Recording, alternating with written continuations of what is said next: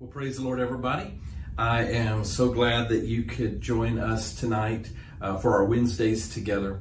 Uh, tonight, we're going to be continuing our series, Christians at Our Best. And this particular series is based on a book by Ed Stetzer. And the book is called Christians in the Age of Outrage How to Bring Our Best uh, When the World is at Its Worst. And it does certainly seem like the world is at its worst right now, doesn't it? Seem that way? Um, there is absolutely great division in our society. Our society is polarized. Uh, there's uh, differences everywhere. It seems like uh, there's differences of opinion on just about every facet of life, uh, whether it's political or or moral or or cultural or economic, legal, whatever it is, it seems like there's differences, but not just differences, but but great conflict as well. And so there's a great deal of outrage and unrest in our society at this time. And so the question for us believers uh, during a time like this is what is our role? Uh, what is uh, should be our purpose right now? Or as uh, Stetzer asks, how can we bring our best to a world engulfed in outrage? Uh, some in our society would cause us to uh, support a particular movement or uh, a, a, group, and other people in society would cause us or call us to support a group that's opposed to that other group. Uh, some would call us to support a particular cause, others would call, call us to support a different cause. And joining movements and, and advocating for a particular cause, all those things uh, may be right. Uh, at times they may be good, they may be helpful. Uh, but doing those things are not really uh, our primary our primary purpose. And I want to read to you tonight from 2 Corinthians 5 17 through 20 in this particular passage. Uh, we're going to read Paul telling us what our primary purpose should be. Verse 17, therefore, and I love this verse. I love it. It's always been one of my favorites. Therefore, if anyone is in Christ, he is a new creation. All things are passed away. Behold, all things have become new. Praise God. And he continues and he says, all this is from God. That, that new creation work, it's all God's work. It's not our doing. All this is from God who through Christ reconciled us to himself and gave us the ministry of reconciliation. That is, in Christ, God was reconciling the world to himself, not counting their trespasses against them, and entrusting to us the message of reconciliation. Therefore, now note this, here it is. Therefore, we are ambassadors for Christ, God making his appeal through us. So Paul says in this passage that God was in Christ reconciling the world to himself uh, through the work on the cross. And, and now he's in us, uh, calling us to be people so that he can work through us to lead as many other people as possible to be reconciled to him as well. Uh, to reconcile two people. It means that uh, two people who've been at odds or at enmity with each other are brought back into friendly relationships. Harmony, in other words, is restored. So, in this passage, we see Paul that he uses a particular uh, metaphor to explain or help us to better understand uh, what this role uh, that he's calling us uh, to, what it's like. He said it's being an ambassador for Christ and bringing a message of, of reconciliation to people by which they themselves can enter into a saving relationship with Jesus Christ and through that be reconciled to God. And in that reconciliation, being forgiven and healed spiritually and transformed. So that is our primary role right now. Uh, that is our purpose, is to be ambassadors uh, for Christ in this age of outrage. So the title of our lesson tonight is What is Our Purpose? Uh, embracing our identity as kingdom ambassadors. But why this? Why is this our, our primary purpose. I mean, after all, we have we have problems right now that have to be solved, and it sounds like if the solution is going out and winning people uh, to Christ and then being transformed by the Spirit, well, that might take a really long time, and we have problems right now that have to be dealt with. And besides, uh, many people are probably never going to believe anyway. So why would this, this be our main approach? Why wouldn't we uh, say deal with societal problems in a more direct route, you know, through politics and or movements and causes or, or changes in the law. Why not use that route? And the reason that we wouldn't only do those things is because those approaches, though, though they may accomplish uh, much good in particular cases, they really don't address the source of our problems. And the source or the root cause of, of all of our problems, of, of all the hostility, hatred, divisions, oppression, uh, injustice, whatever it might be, uh, the source or root cause of all that is because people are not reconciled to God and they are not transformed by His grace. In other words, uh, the, the root problem is human sin. Human sin is the source of our problems. And so the best thing that we can do, not, not necessarily the only thing, but the, the, the, primary thing or the best thing that we can do is focus on helping people get free from the domination of sin. Amen? And, and that only comes through being reconciled with God. Well, does that mean if that's our primary purpose, does does that mean that we abandon abandon politics and cease supporting any cause unless it's directly witnessing for Jesus? Uh, no, that's not what I'm saying. If there are, for example, specific wrongs that you sh- that you see, um, of course, you know you should oppose them and, and try to right them if that is possible. But what I am saying is that we need to recognize that efforts like that uh, in some sense, are really just short-term fixes or um, or limited cures. Uh, now, why would I call them a short-term fix or a limited cure? And the reason for that is because though they may be righting a particular wrong, and and that's good, uh, we generally are not really addressing um, the source of the problem. Uh, we're not addressing the sin in the heart of people who have not been reconciled uh, with God. So, in trying to be our very best for society, we want to focus on what actually does address the sin problem, and that is winning others to Jesus Christ. True, uh, true and lasting and widespread societal change um, will come from individuals being changed by the Spirit of Christ and by His teaching. Um, it won't really come just from top down trying to impose on people right views or, or to legislate uh, good behavior. Uh, it has to come from within. It has to come from within. So, uh, by all means, by all means, sincerely, take up uh, the causes that you feel that are you know are right, but just recognize that your hope, our hope, cannot be in things that are just human effort.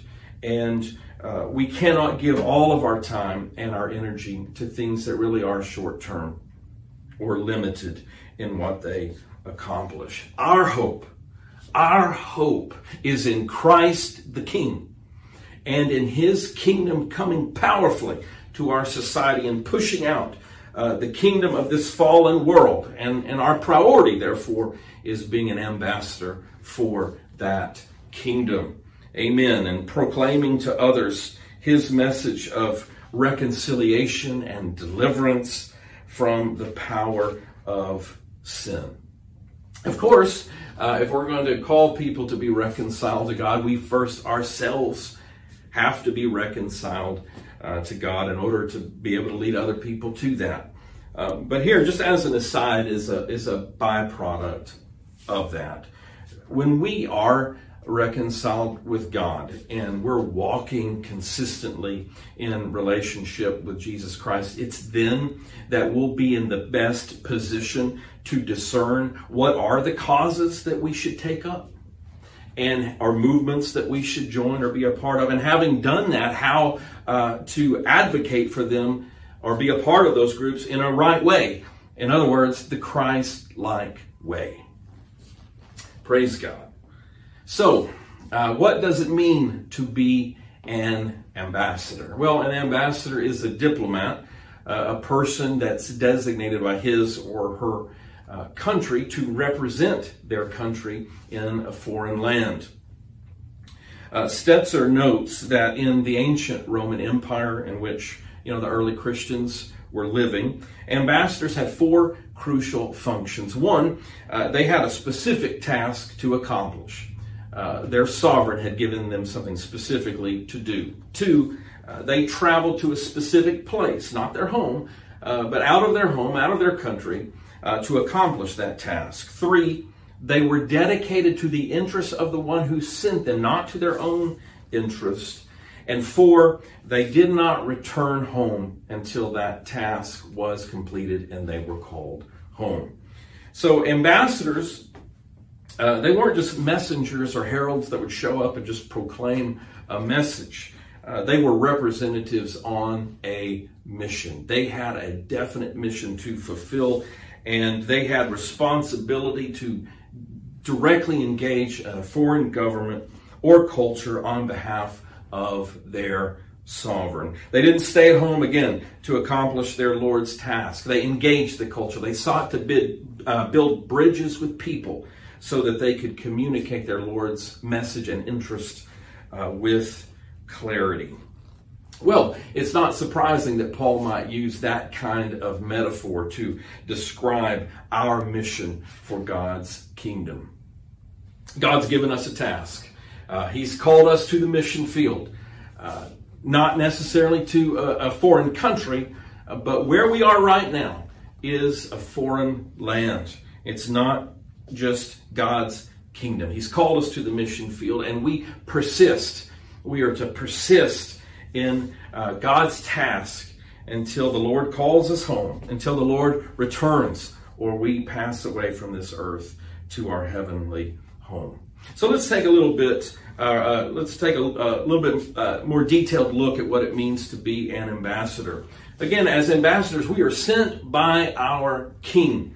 Uh, the fact that God has sent us out, is sending people out to reach other people, first of all, speaks to the fact that God loves people, that God has a great love for the lost. He isn't just distant. He isn't uncaring. He, he isn't isolated uh, from people, but, but he longs for people to be brought back into relationship with him. And he longs so much for it that he acts. He's doing something about that by sending us out.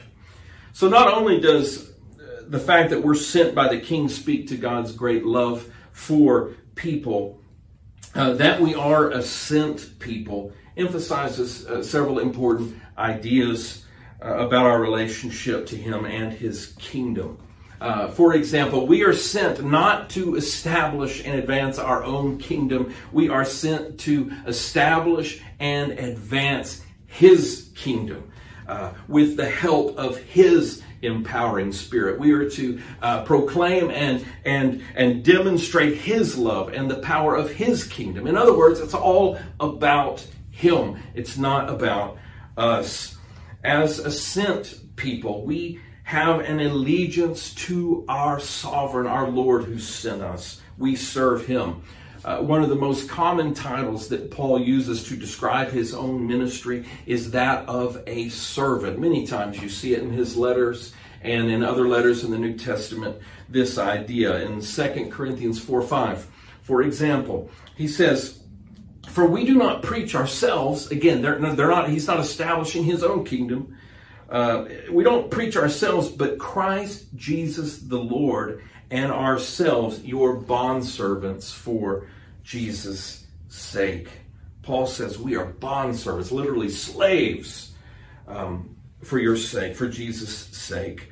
Uh, James the Apostle, here's another example, begins his letter, James 1 1, with this I am a servant of God and of the Lord Jesus Christ. So, what Paul and James understood so clearly is that they were not their own. They had been bought with a price, with the precious blood of Jesus Christ. And they belonged to Him, to the one who had reconciled them to Himself. And their allegiance uh, absolutely was to Him and to His cause and what He had called them to do. It was not, uh, they were not dedicated to something that they just desired to see in the world. It was all about Him and fulfilling His, mess, his mission. Um, as messengers, as ambassadors, our allegiance must be to Him and to His mission as servants of the great King. Now, in this day of outrage, there are many other missions that we might uh, give ourselves to. And, and, and at times, again, it may be good for us to be a part of a particular movement, a cause, or whatever. But our ultimate allegiance always has to be to Jesus Christ and His kingdom and His mission. Everything else, everything, uh, all the support that we might give to something else must be subordinate to and guided by our devotion and allegiance to Jesus Christ. Amen. We are a sent people, and we are sent specifically with the message of reconciliation. In Ephesians 2, Paul outlines four uh, great truths, four central truths about reconciliation. Uh, the first one, uh, the fact that there needs to be reconciliation uh, between people and God, shows that outside of outside of Christ, um, there is hostility between God and people because of sin. Ephesians 2 1 through 3 says, And you were dead in the trespasses and sins in which you, in which you once walked, following, following the course of this world, following the prince of the power of the air, the spirit that is now at work in the sons of disobedience, among whom we all once lived in the passions of our flesh, carrying out the desires of the body and the mind, and were by nature children of wrath, that is, deserving of God's wrath, like the rest of mankind. So Paul says, because of our sin, we deserved God's wrath and judgment.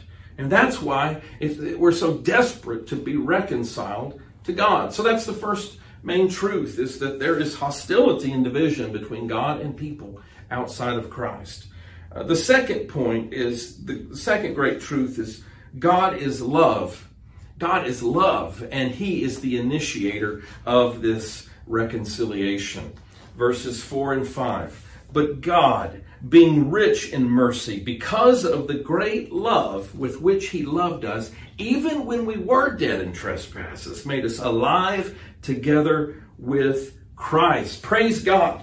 Uh, we didn't decide one day just to seek God because we loved Him. Uh, no, in fact, we were dead in trespasses, and dead people don't seek God. But God sought us out. He was the one out of love who, who initiated our reconciliation. Amen. The third point, the third truth is that the work of Jesus Christ is the sole solution to take away this hostility between God and sinners. Nothing, nothing that we can do could ever affect that reconciliation. Verses 5 through 9. Uh, this is a classic passage from Scripture. I love it. By grace you have been saved. And he raised us up with him and seated us with him in the heavenly places in Christ Jesus, so that in the coming ages he might show the immeasurable riches of his grace and kindness toward us in Christ Jesus.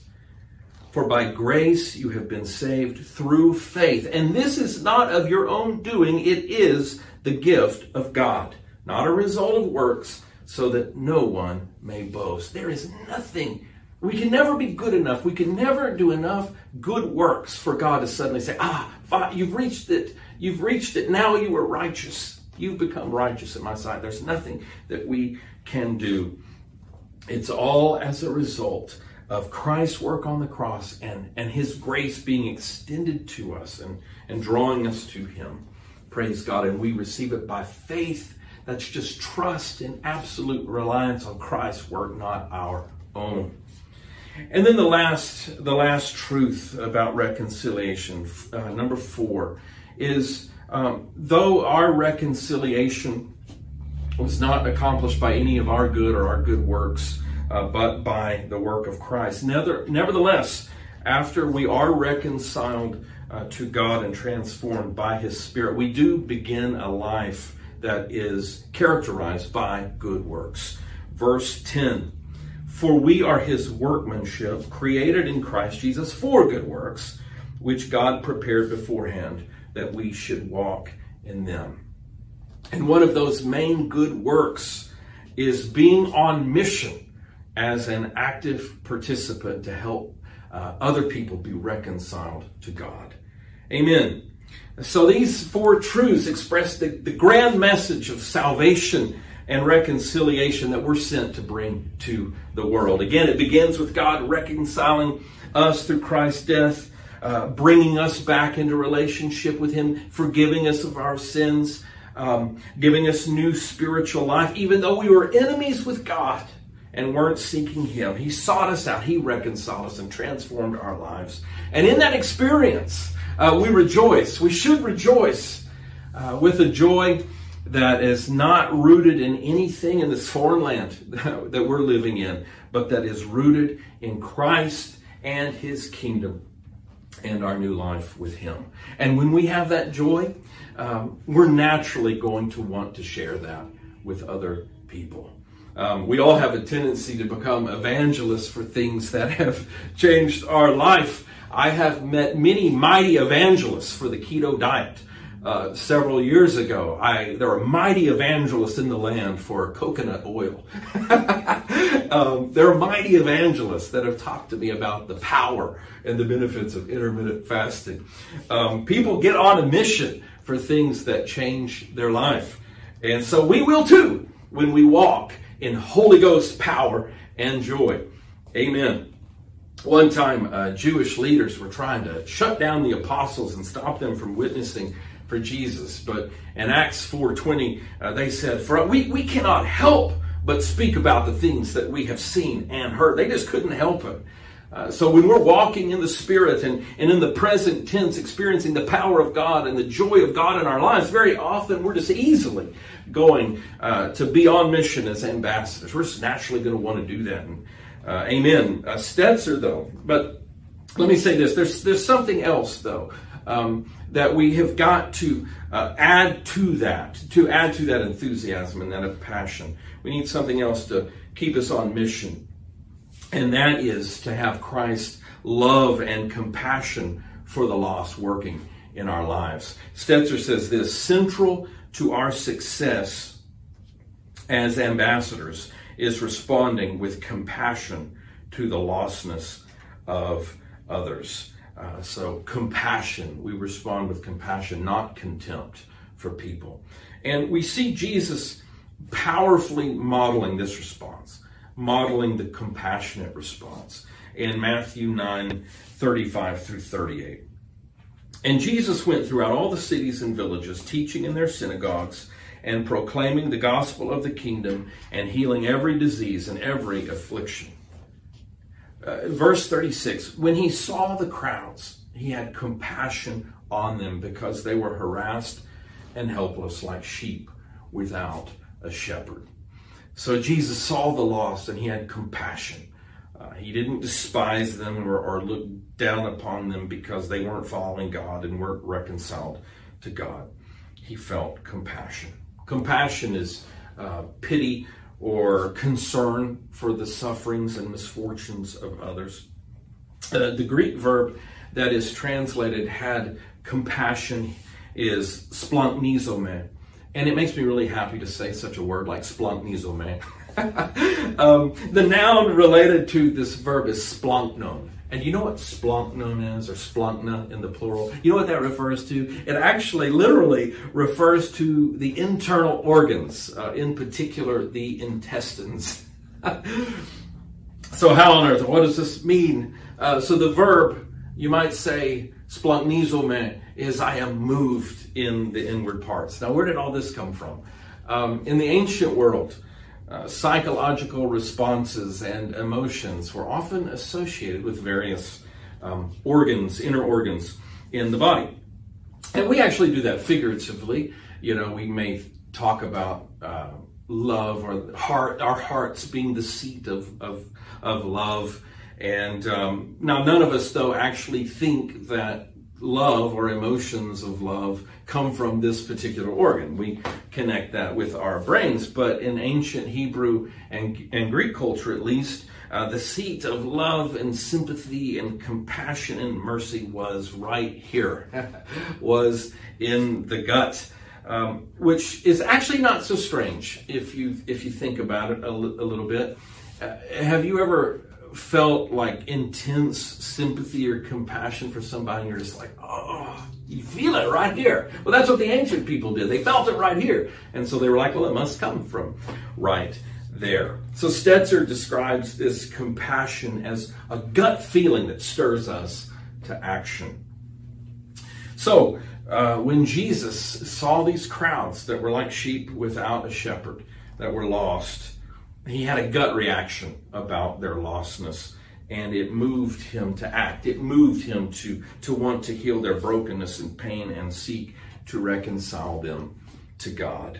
And the reason that compassion is so important for us as ambassadors for Christ is that if you truly have compassion for something or for somebody, you can't just ignore that. Um, it will cause you, it will sometimes even compel you to act in uh, some way to help.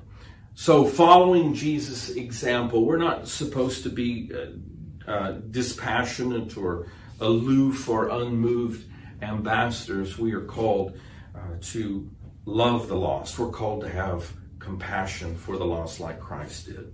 Even, even when people may at first despise what we stand for as believers in Jesus Christ. Well, how on earth are we supposed to have that kind of compassion uh, for others, especially if people we're trying to reach out to may despise us or are not like us?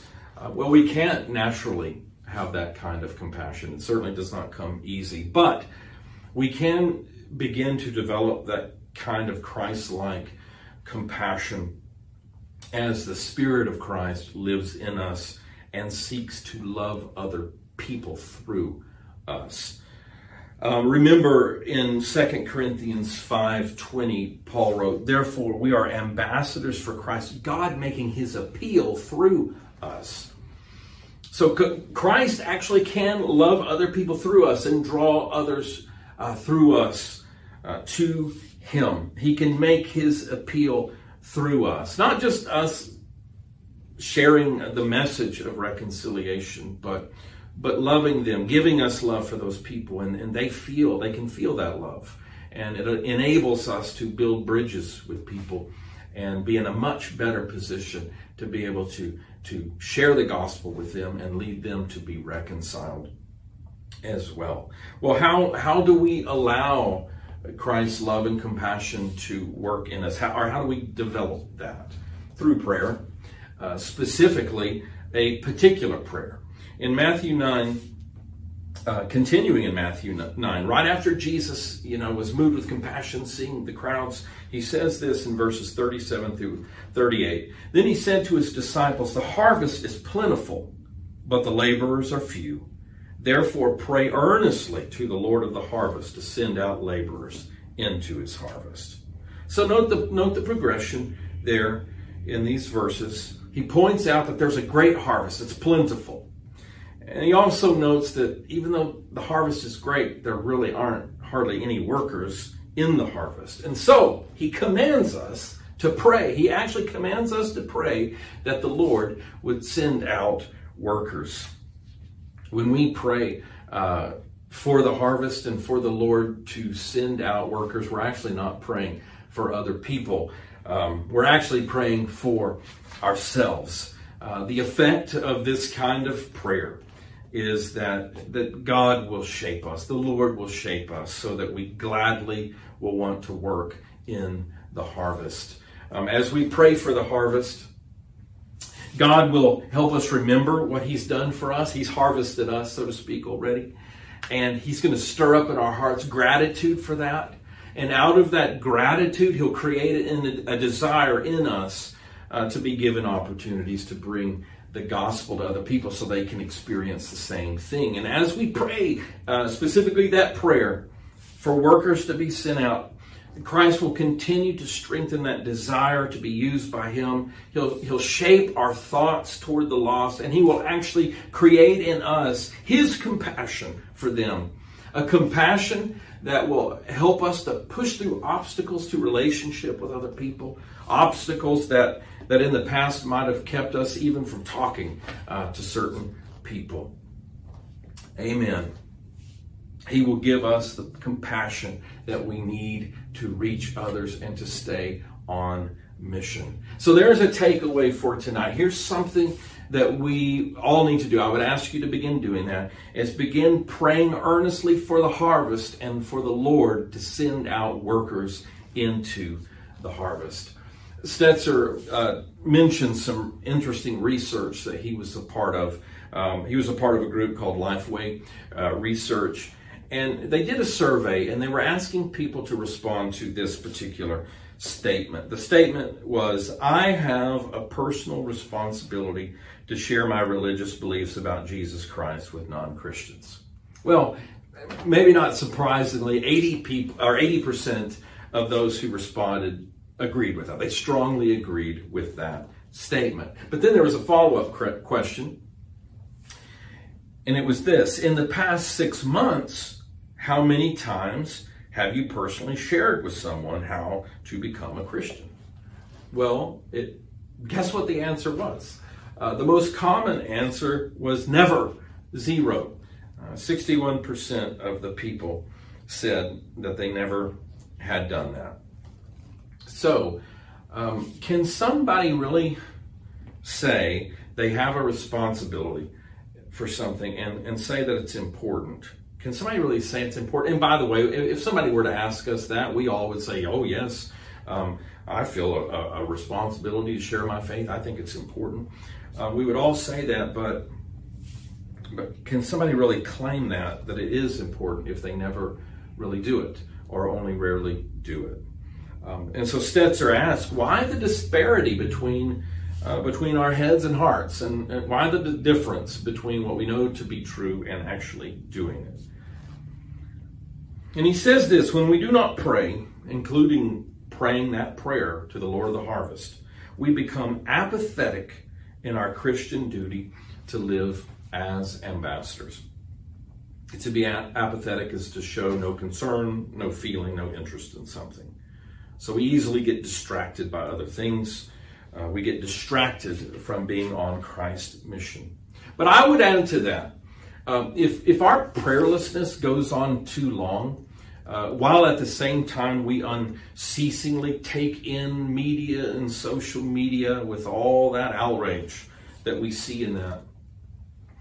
Uh, we're very likely not only just going to remain apathetic, but will actually become hostile to people uh, who don't think like we do.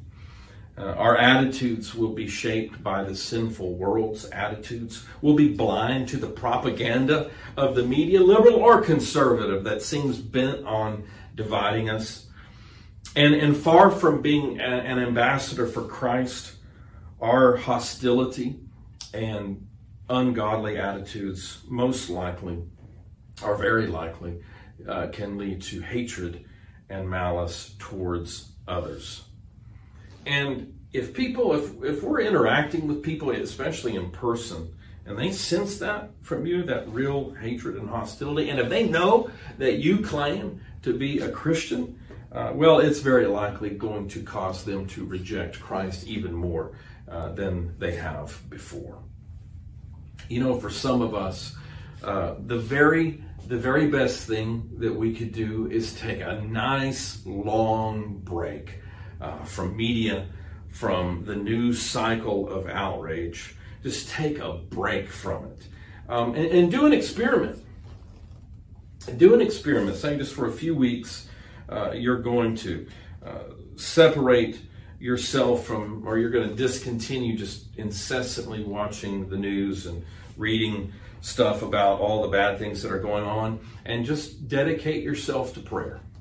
Break away from uh, you know, the outrage and dedicate yourself to seeking the Prince of Peace. And, and when you do, I think what you're going to see is a noticeable change in your heart where Christ replaces that hostility uh, with peace and where he replaces that malice or hatred with kindness and even love for other people.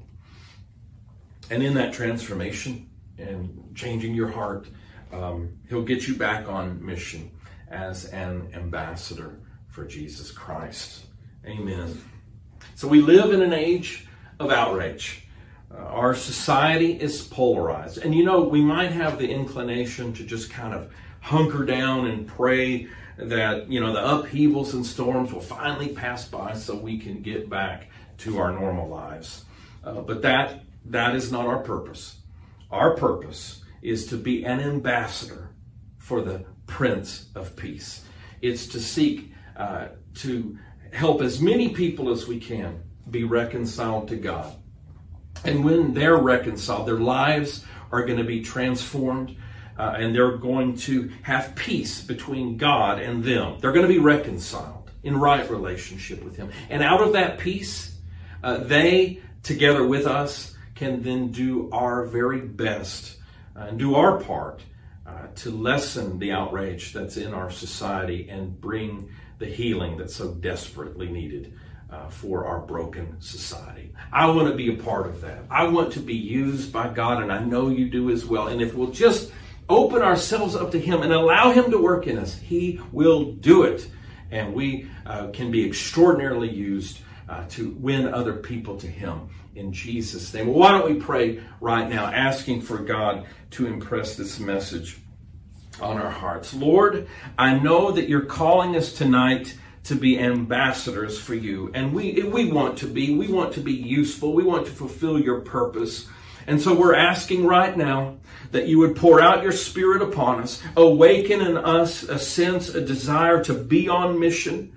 Lord, we pray that you would fill us with your love and compassion so that we will boldly reach out to all people, Lord. You love everyone. You want everyone to have the opportunity to come to you and be reconciled. So use us to reach them. Use us powerfully. Let your miraculous power work through us, oh God to lead other people to you in Jesus' name. In all that we do, Lord, we give you the praise and the glory. We're so grateful that you've called us to yourself. We're so grateful that you've reconciled us and saved us. And we're so grateful for the opportunity that we have to bring other people to that so they can experience that as well. In Jesus' name. In Jesus' name. Do you feel that call right now? The Lord is calling us to give ourselves to Him so that He can use us. So remember, begin praying. Pray tonight.